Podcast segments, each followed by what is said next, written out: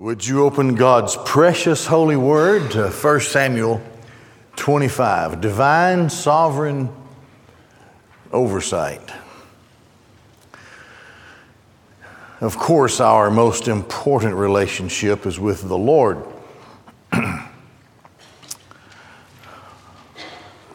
but I believe if a believer looks back over his life,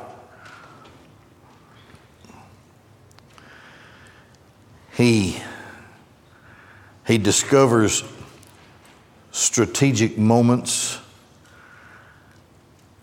that are based upon personal relationships. Now, not all of those relationships are pleasant. But looking back over life, at least personally,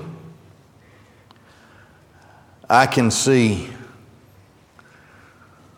where personal relationships and circumstances that occurred within those relationships nudged me or shoved me in a particular direction. And in my age, I can look back over life and I can see really how that has happened as far back as I can see because sometimes it could have been this way, but it was nudged this way, which created a set of scenarios and a, new panorama of life until another relationship carries me to a specific point in time where I'm nudged or bounced in another direction. And that's the way life is. We see it about as clearly here in 1 Samuel 25 as we do anywhere else in the scriptures, and we certainly see it all through the life of uh, David. God writes the script of our lives. He casts the characters. He opens the curtain and he calls for action. It's been that way, whether you realize it or not, in your life as well as in mine, all the way through the years. And we see a little snippet of that here, and we've seen it along in other places. A snippet here in this part of David's life. Several things come out to speak to us as we look through this scripture passage. It's a long one, so let's get right into it. At this point in time, God, God so sees fit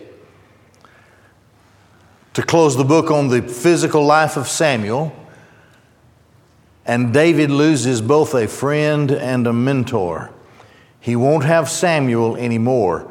God in heaven has determined that David, at this point in his life, does not need Samuel as his mentor any longer. So it's just a simple, it's a simple verse. Samuel died, and all of Israel gathered and lamented him. It's interesting. Most of the time, they didn't follow his advice. Most of the time, they knew he was there, but they didn't pay that much attention to him. And now that he's dead, they make a big deal out of it.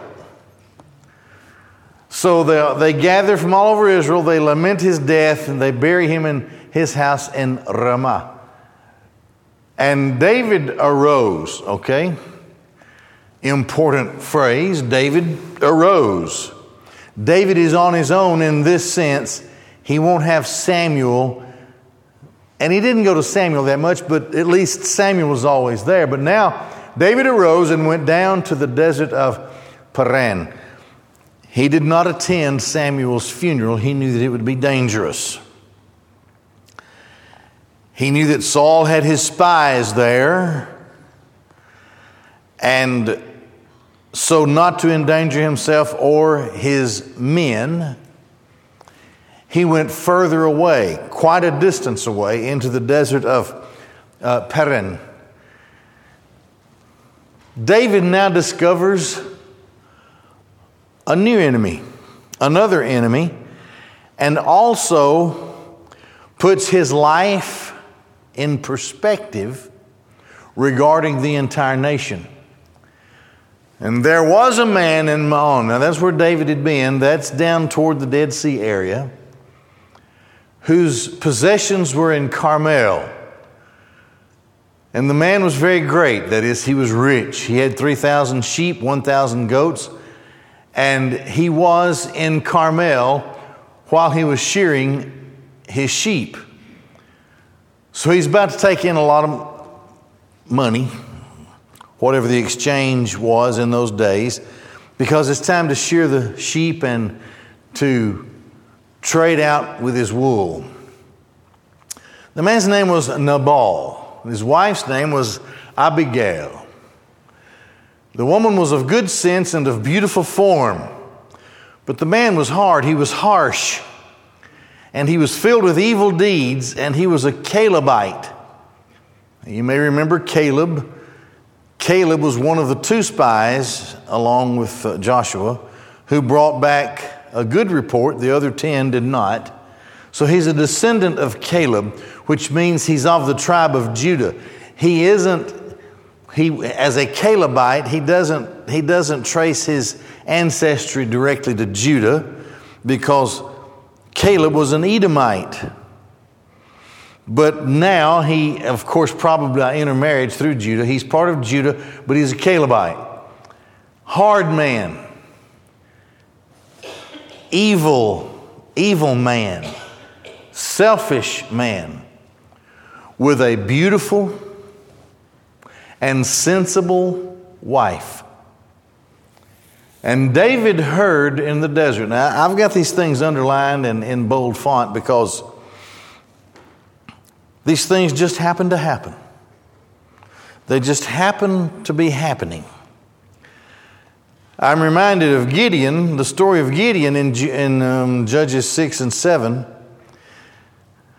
Gideon was fighting the Midianites. He was called by God and he was raised up by the Lord to fight against the Midianites who vastly outnumbered the Israelites. They were trained in war, they had armies, they had aligned themselves with Amalekites, and they were just as they always had been, they were seeking to destroy Israel. The Lord, physically in person, is a theophany. Was Christ in the Old Testament. Appeared to Gideon, and he called him a mighty man of valor. You're a brave man. Gideon was as scared as anybody, hiding behind a barn and in the barn and all these other things. But the Lord knew what he could do with Gideon. So he begins to give him instructions. And he told him he was going to deliver Israel from Midian, the Midianites. Gideon was in denial about that, and the Lord worked through that with Gideon. Finally, Gideon called an army together, like, what, 30,000 men or so. And he said, Okay. And the Lord said, Now, the, the, the, the Midianites still vastly outnumbered, even though he gathered 30,000 men to go to battle. And the Lord said to Gideon, He said, You know, this is too many. You're going to have to cull this group. So Gideon stands up and he says, Okay, if, you, if there's any of you guys that really don't want to fight and you'd rather be home, you're free to go. Well, there was a cloud of dust. And when all the dust settled, there were 10,000 men left. The Lord said, It's too many. I can't get glory like this. You take them down to the stream and let them drink water, and the ones that bring up their water to their mouths, those are the ones who are going to fight with you. There were 300 of them. You know the story. Gideon, of course, is now about as nervous as he ever had been. 300 men against tens of thousands of Midianites, along with the Amalekites, in this big valley. They were camped on the edge of the ridge, the Midianites were. And the Lord said, I want you to go down just to the edge of the camp, just, just sit there. So he, what was his servant's name? Purah. Uh, and took his servant with him. Here come two soldiers. These soldiers, they come out to the edge of the camp. They're shooting the bull, you know, just talking to each other. And one of them said to the other, he said, You know, I had a dream. I said, Really? What was your dream about? He said, I tell you, I saw a loaf of barley bread tumbling down the hillside, and it hit a Midianite tent. The tent collapsed and flipped upside down. So his buddy said, well, What do you think that means? He said, I'll tell you what it means. It means that Gideon and his army will defeat the Midianites in battle. Well, that strengthened Gideon. But I want you to think about this. The guy had the dream just at the right time. These guys gathered at the edge at a place. Now, you can think of tens of thousands of soldiers. That'd be a pretty big encampment, but it happened to be that one spot where Gideon was hiding. And the very thing that came up in conversation was this guy's dream. They happened to be in a distance such that Gideon could hear it, and it just so happened that he talked about his dream. And it just so happened that his buddy asked him to explain the dream. And then he explained the dream as Gideon being victorious over the Midianites. And the rest of the story, of course, Gideon took his 300 and he, defeat, he defeated the great, vast army of the Midianites. Now, there are things like that all the way through the scriptures where this just happened just at this time, and it was just the right subject, just the right matter, just the right set of circumstances that worked according to the purpose of the Lord, of course, in favor of the Lord's plan, and life moved on from there. But that was a great uh, watershed moment. And it's all the way through the Bible like the book. It's this way here maybe on a smaller scale, but who could say that something like this happens anyway? Just so happens that it just so happens that Nabal is in an area where David can greet him with friendliness and give him the report that while the enemy was on the prowl and while, while David was there with his men, he was able to protect the people who had, who had uh, flocks and, and herds, he was able to protect them. Uh, and he stood as a shield between the Philistines or anybody else because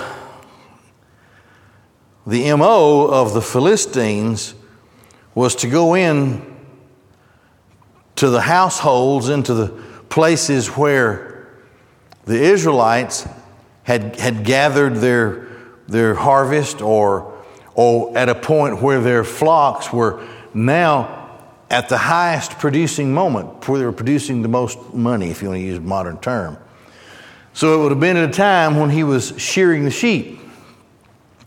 David, so with all that in mind, knowing that he had, knowing that he had done a great favor for men such as Nabal, it just so happens that this guy's close enough that David, verse uh, 5, sent 10 youths. David said to the youths, Go up to Carmel, and you shall come to Nabal, greet him in my name. And you shall say, So shall you be living next year. And may peace be to you, and peace to your household, and peace to all that is yours. Here's what he's saying My men and I have made it my business to stand between the Philistines and the successful Israelites who are gathering, who are gathering their harvest, who are raising their animals, who are shearing their crops. We've made it our business to make sure that the things that have happened in the past don't happen now. That's so he's saying, so you'll, you'll, it'll be like this for you next year. Peace to you, your household, peace to all that is yours. And now I have heard that they are shearing for you. Now, whenever the time of shearing came, this was a, this was a festival that the, that the Lord of the household would uh, host for all of his workers, all of his servants. He'd have a big festival. He would kill some of his animals, and they would bring in all of this wine and all the bread and all the good stuff, and they'd have their, their fatted calves or whatever that were roasting, and they'd have a big party. So it's that time here with the household of Caleb. They're sheep. Now your shepherds were with us. We did not disgrace them, neither was there anything missing to them all the time they were in Carmel. David is saying, I want you to know this. You, neither you nor your shepherds were ever in danger, neither were your flocks in danger, because we made sure that nothing came and invaded your household and stole all your goods. We weren't going to let that happen. And so they were safe while they were with us, we didn't disgrace them, and we sure didn't take anything away from them. Ask your youths, and they will tell you, and may the youths find favor in your eyes, for we have come on a festive day. Give now what your hand will find for your servants and for your son David. It was customary for these, especially these really wealthy lords, to give something to those who had protected them. In this case, it was the soon to be King David and his mighty men. So they naturally, since this was the time of shearing, it would be a time when they would cull and, and take out what they wanted to do to either sell the animal or kill it or whatever. It was the natural time for the Lord of a household in, in culling these animals to give some away. This would be a perfect opportunity. David wasn't going to take advantage of him. This was the time for that to happen. David youth, David's youths came and spoke to Nabal according to all these words in David's name, and they rested. And Nabal answered David's servants and said, Who is David? Who is the son of Jesse? Nowadays, there are many slaves who break away, each one from his master.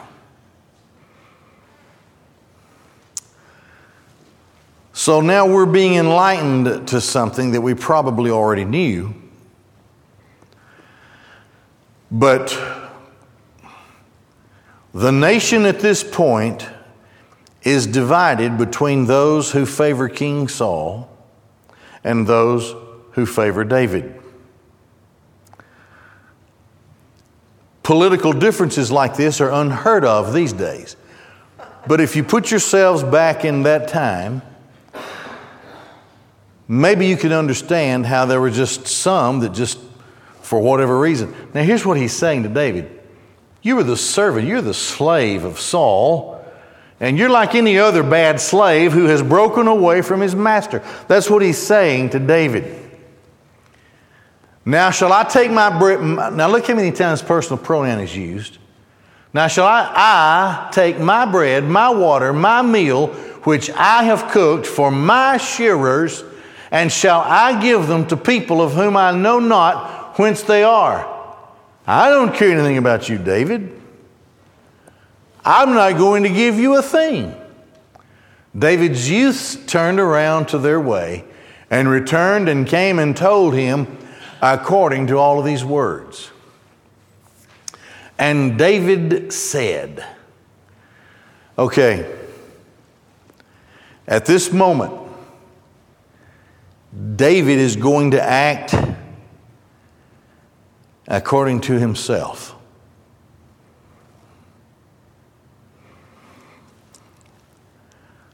Thank God for divine restraint. We're all like this. We're all like this. Something, an injustice happened. In my case, especially with regard to my family, my face will just turn purple. Water will come into my eyes, and I'm ready to go do something about it. I'm going to use you as an illustration. in a former pastorate, Jessica was in the band. Here was Jessica. Here was everybody else. And she came home crying her eyes out. The band director had insulted her. I've done forgot what the insult was. Was it? Uh, but he he. The the band wasn't that good, as I recall. It wasn't that good. And so the littlest and weakest one, the youngest one who had just gotten in the band, is the one who gets all the blame for all the sour notes and all the missteps on the field and all that kind of thing. And we were there, we heard it, we saw it, and that wasn't true. Now, I was in my pastor's office, you understand. That didn't make any difference. I flamed up like the human torch.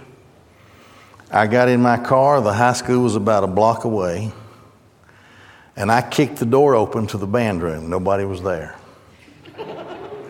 I kicking doors everywhere. One of my deacons, and he served as deacon chairman for a while, was the vice principal of the school. He happened to come in. Brother Charles, shut up. Leave me alone. Whoa, whoa, whoa, what's the matter? What's the matter? What's the matter? I've done forgot the guy's name.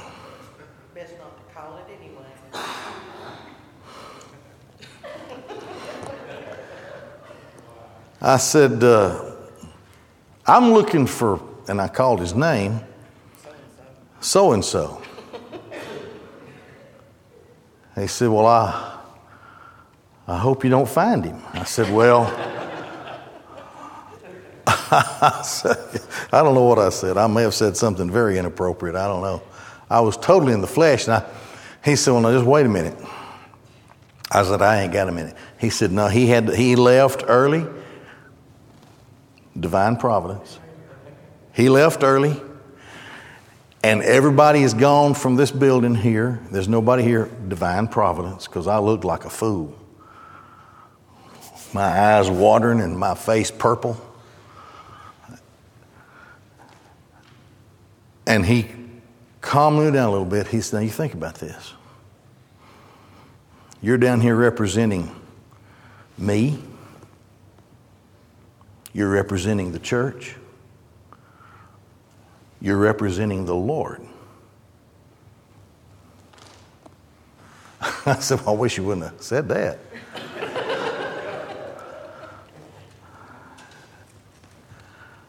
and I got in the car and went back to the office. And my day was ruined.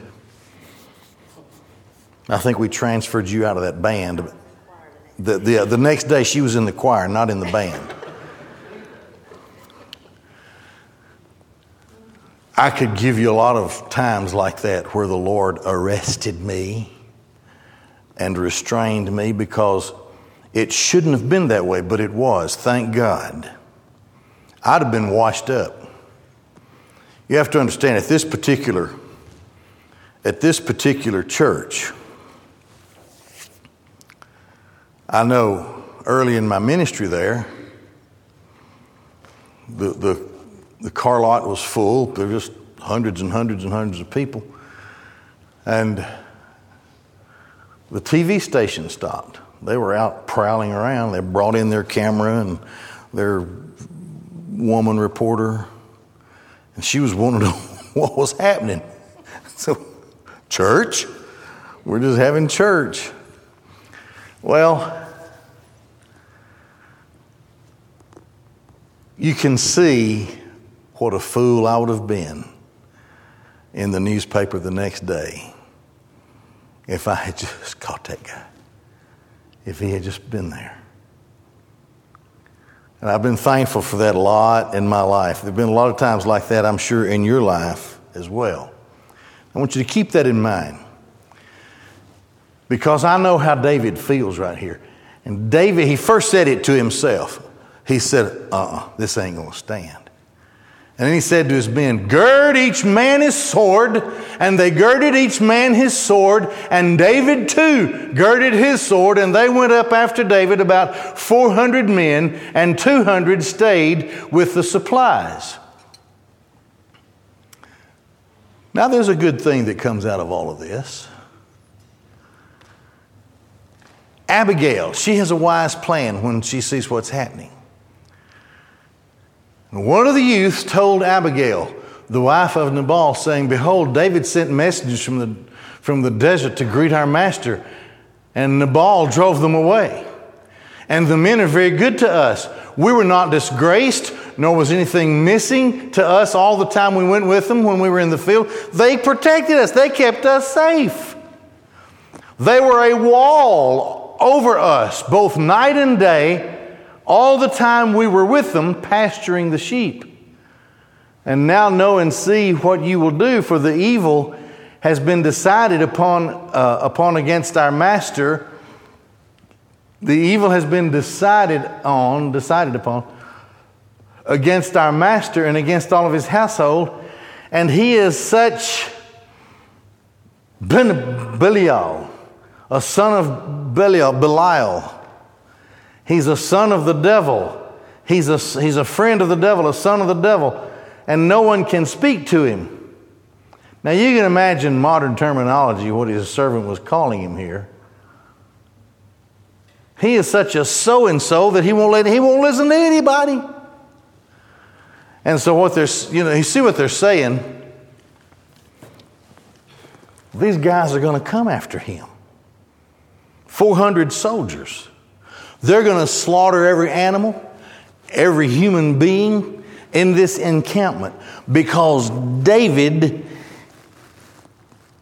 is hacked off. Abigail, you remember her? She's the one that had a sound mind and she was real pretty. You remember that? She was beautiful. That goes a long way sometimes. And she took 200 loaves, two earthenware jugs of wine, five prepared sheep, and five seah of flour, uh, of roasted ears of grain, 100 clusters of raisins, 200 cakes of figs, and she placed them on the donkeys. Now, this was a time of festivity, so there was a whole lot of food prepared that she would take this much food wouldn't immediately be noticed. She said to her youths, Go on ahead of me, I'm coming after you. And she did not tell her husband, Nabal. Now, and it was, there it is again, the Lord made it such. And it was that she was riding on the donkey and coming down under cover of the mountain. And behold, David and his men were coming down toward her, and she met them. Divine providence. Just at the right time, she was there because David was angry. His, he and his army were in full gallop. They were headed to the household of Nabal. You're going to see that he wouldn't have left even one dog alive. That's just awful. Not even a Shih Tzu. That's terrible. That's what anger will do to you, I tell you, unchecked self flesh anger. But God had so arranged it, they met each other halfway. And she met them. And David said, Surely in vain I have watched all this fellow has in the desert. I was there to take care of those vast flocks.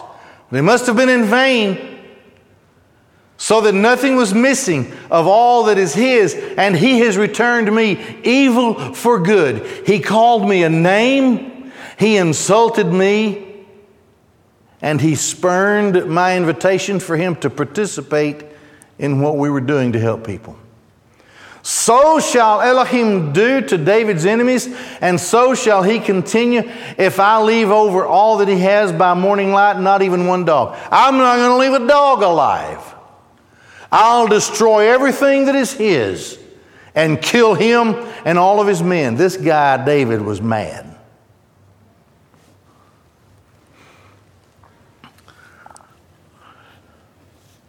Let not my Lord take heed of this base fellow. There it is again, B'nai Belial.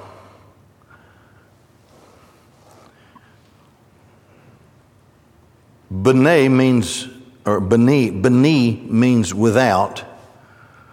Elial means worth or value. So it means the son of worthlessness. He has no value. Of Nabal. Now this is, you see, you see this is. David is saying to her what he's going to do. Now she pays homage to David. She recognizes David as the rightful king. Now, this is the division at this moment in time of Israel.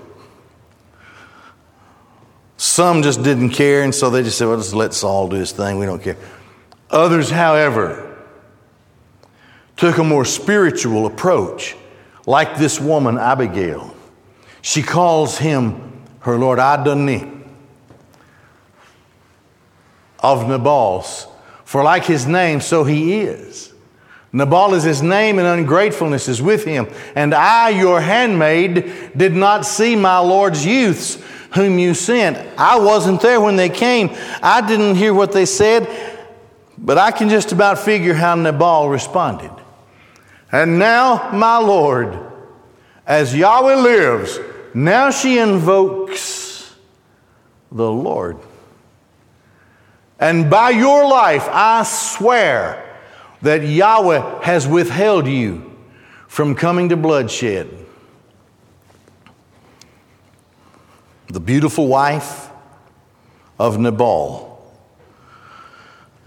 whose humility is in stark contrast to the pride and hatefulness of Nabal. He wasn't expecting to see her and then coming around the curve, there she is. Gracious, beautiful, unselfish, paying homage to whom she realizes is Yahweh's king. We, we have, this has happened so that Yahweh might withhold you from spilling this blood and from saving yourself with your hand. And now may your enemies and those who seek evil to my Lord be as Nabal. What, is she, what she's saying is, I'm just a, a common person of the kingdom or, or of Israel. It wasn't a kingdom exactly. And I know that people, even I, would have seen this, if you had followed through with it, we would have seen this as an evil thing. And right now, people don't see you like that. They see you like a deliverer, they see you like a Savior King. They see you as a good man who loves the people. But if you came down and swept across an unprepared household like this, you would be viewed worse than Saul and something about you would be lost forever. And now, this gift which your handmaid has brought to my Lord, my Adon, my Adoni, shall be given to the youths who walk at my Lord's feet. Forgive now your handmaid's transgression. For Yahweh shall make for my Lord a sure house for my Adonai, for my Lord fights the wars of Yahweh. In other words, your throne will stand forever. And now let no evil be found in all of your days. What you were coming to do was evil. And you can't do that. And you need to forsake that all of your days. And a man has arisen to pursue you and seek your soul, but my Lord's soul shall be bound in the bundle of the living with the Lord God, with your Lord God. While the soul of your enemies, Yahweh will sling it with the hollow of a sling, just like you, just like you took care of Goliath. Yahweh will take care of your enemies. Have faith in Yahweh. Trust Yahweh. Remember at the very first of this, this thing, it said David arose, David said, David, David, David. He never, unlike the other wars he fought, he did not seek the Lord. This was just all David. And it will be when Yahweh will do to my Adonai according to all the good which he spoke concerning you, he will appoint you as ruler over Israel. To take the counsel of this woman that God would put her in the right place at the right time for David to hear what he needed to hear in a time when he, when he, like any other man, was enraged and filled with anger because of an injustice that was done against him. Depend on Yahweh. He has a purpose and a plan. He'll take care of Nabal. He'll take care of all of your enemies. Depend on Him. Let not this be to you as a stumbling block and a remorse of heart to my Lord. For people to say that you have shed blood without a cause, or that my Lord has avenged himself. And when Yahweh will do good to my Lord, you shall remember your maidservant. David said to Abigail, Blessed is the Lord God of Israel, who sent you to me this day, just in the right place, just in the right time, with just the right words, and just the right attitude, and just the right gratitude, just the right behavior, just the right actions. Yahweh knew exactly what it would take to calm David down. Blessed is your advice, and blessed be you, for you have restrained me this day from coming into bloodshed and from avenging myself with my own hand. And indeed, as the Lord God of Israel lives, who has restrained me from harming you, I swear that had you not hastened and come toward me, if you hadn't left as quickly as you did, there would not have been left to Nabal until daybreak nothing, not even a dog. David took from her hand that which she had brought him, and he said to her, Go up in peace to your house. See that I have hearkened to your voice and have shown you favor. But the story doesn't stop there. Abigail came to Nabal. Behold, he had a feast in his house like the feast of a king. Nabal's heart was merry within him, and he was very drunk. And she did not tell him anything, less or more, until daybreak, when his mind was clear. And it was in the morning when the wine had left Nabal that his wife told him these things, and his heart died within him. He became like stone. He went, into, a, he went into a coma. It's not funny, is it? And it was just 10 days later that Yahweh, not David, Yahweh struck Nabal and he died. He, had, he died of a stroke. He was dead. Yahweh took care of it. David didn't have to shed blood. Yahweh took care of it. Now, here's how the story ends, okay? David heard that Nabal had died, and he said, Blessed is Yahweh. You ever done that when somebody died? Well, bless God in heaven. I hope my older brother smacks him in the nose when he comes through the gates. All right who has judged the cause of my reproach from the hand of Nabal and restrained his servant from evil and returned Nabal's evil upon his own head. And David sent and spoke concerning Abigail I want you to be my wife. David's servants came to Abigail, to Carmel, and spoke to her, saying, David has sent us to you to take you to him for a wife. She arose, prostrated herself upon her face to the ground, and said, Behold, your bondswoman is a slave to wash the feet of my Lord's servants. It reminds me of when I asked Pat to marry me. nah, not really. I'm going to wash your feet and bring you slippers and take care of all your employees. And she hastened. I like this. David said, Will you marry me? She, you know, there's a vapor trail between her and her donkey. Pew! She got on that thing, mounted the donkey with her five maidens who went with her. She went after David's messengers, became his wife. Now, now, who owns all of those flocks and herds? Who owns all that stuff now? David does.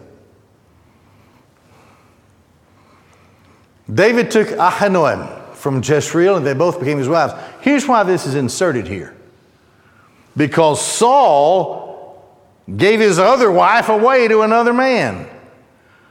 Saul had given his daughter Michal, wife of David, to Palti, the son of Laish, who was from Galim.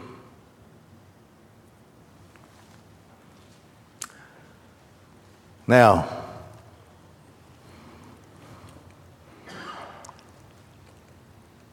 the Lord God is sovereign over the least and seemingly most insignificant of circumstances in our lives. Because now, because of this relationship and because of what happened in this relationship, may have been good, may have been bad, I'm going to be turned into the direction Yahweh wants me to go in. Thus it happened with David all the way through here. It started with the death of Samuel. David is on his own, and he couldn't ask Samuel what should he do about Nabal. He just was on his own, but he learned a great lesson. Then insert Nabal for David to learn who is the Lord of his life. And then insert Abigail, whose grace and beauty, whose, whose, whose fullness of the love for the Lord and His Word brought her into the presence of her king David. And everything about Abigail soothed and solved the situation because God used her that way. Just at the right time, her entourage met David and his soldiers. Just at the right place, just at the right bend in the road. And she had the courage with just the right words that the whole matter was settled. And at the end of it all, Yahweh took care of it. Yahweh took care of it. So, are we people of faith? Then trust Yahweh. Trust Yahweh. I'm going to stop there. We'll have our deacon prayer time.